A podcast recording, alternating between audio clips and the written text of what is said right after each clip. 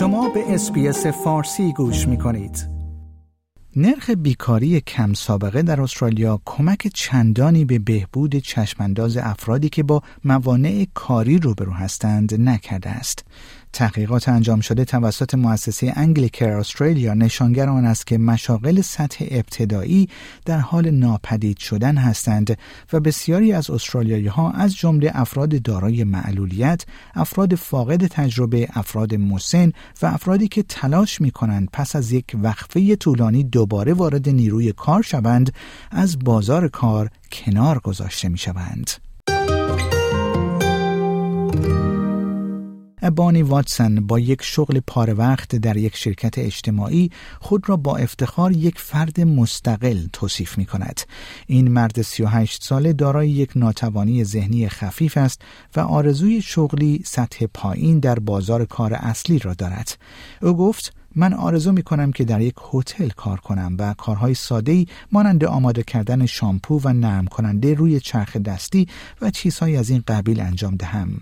I dream about a job in a hotel where I might do simple things like like um preparing the shampoo and conditioner on the trolleys and things like that and then being able to put it in the rooms or something.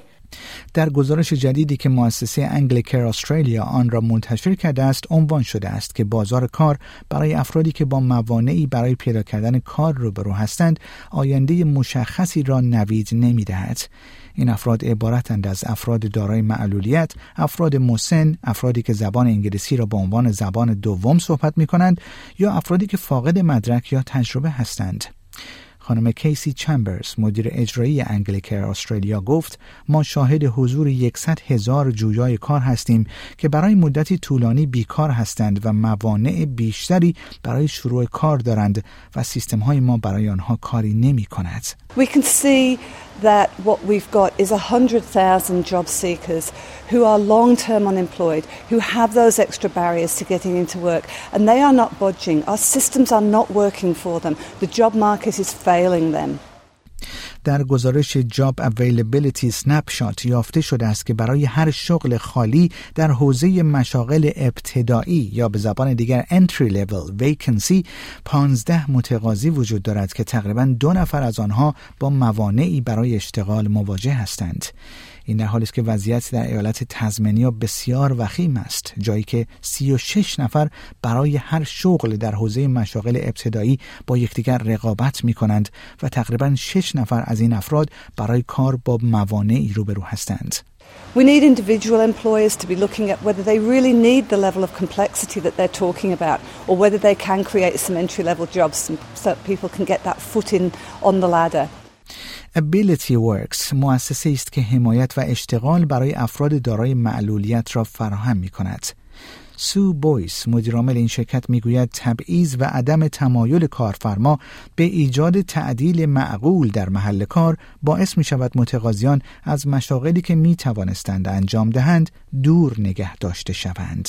The leaders of employer organizations need to take a strong stand with regards to having more diverse and inclusive workplaces. And it starts with building the right culture, uh, using, making sure language is used appropriately so people with disability feel like they belong in the workplace. سازمان انگلیکر استرالیا از دولت فدرال خواسته است تا در خدمات اشتغال بازنگری کند و در برنامه هایی که با هدف ایجاد شغل ارائه می شوند سرمایه گذاری کند. برنامه هایی که مسیرهایی را برای افراد دارای موانع اشتغال ایجاد می کند. گفتنی است دولت آقای انتونی آلبانیزی یک کمیته منتخب را برای بررسی برنامه 7 میلیارد دلاری استخدام نیروی کار استرالیا تشکیل داده است و گفته است که نظارت جدیدی لازم است.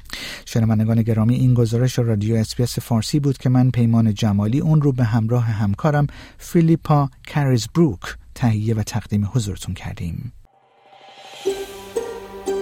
آیا می خواهید به مطالب بیشتری مانند این گزارش گوش کنید؟ به ما از طریق Apple Podcast، Google Podcast، Spotify یا هر جای دیگری که پادکست های خود را از آن می گیرید گوش کنید.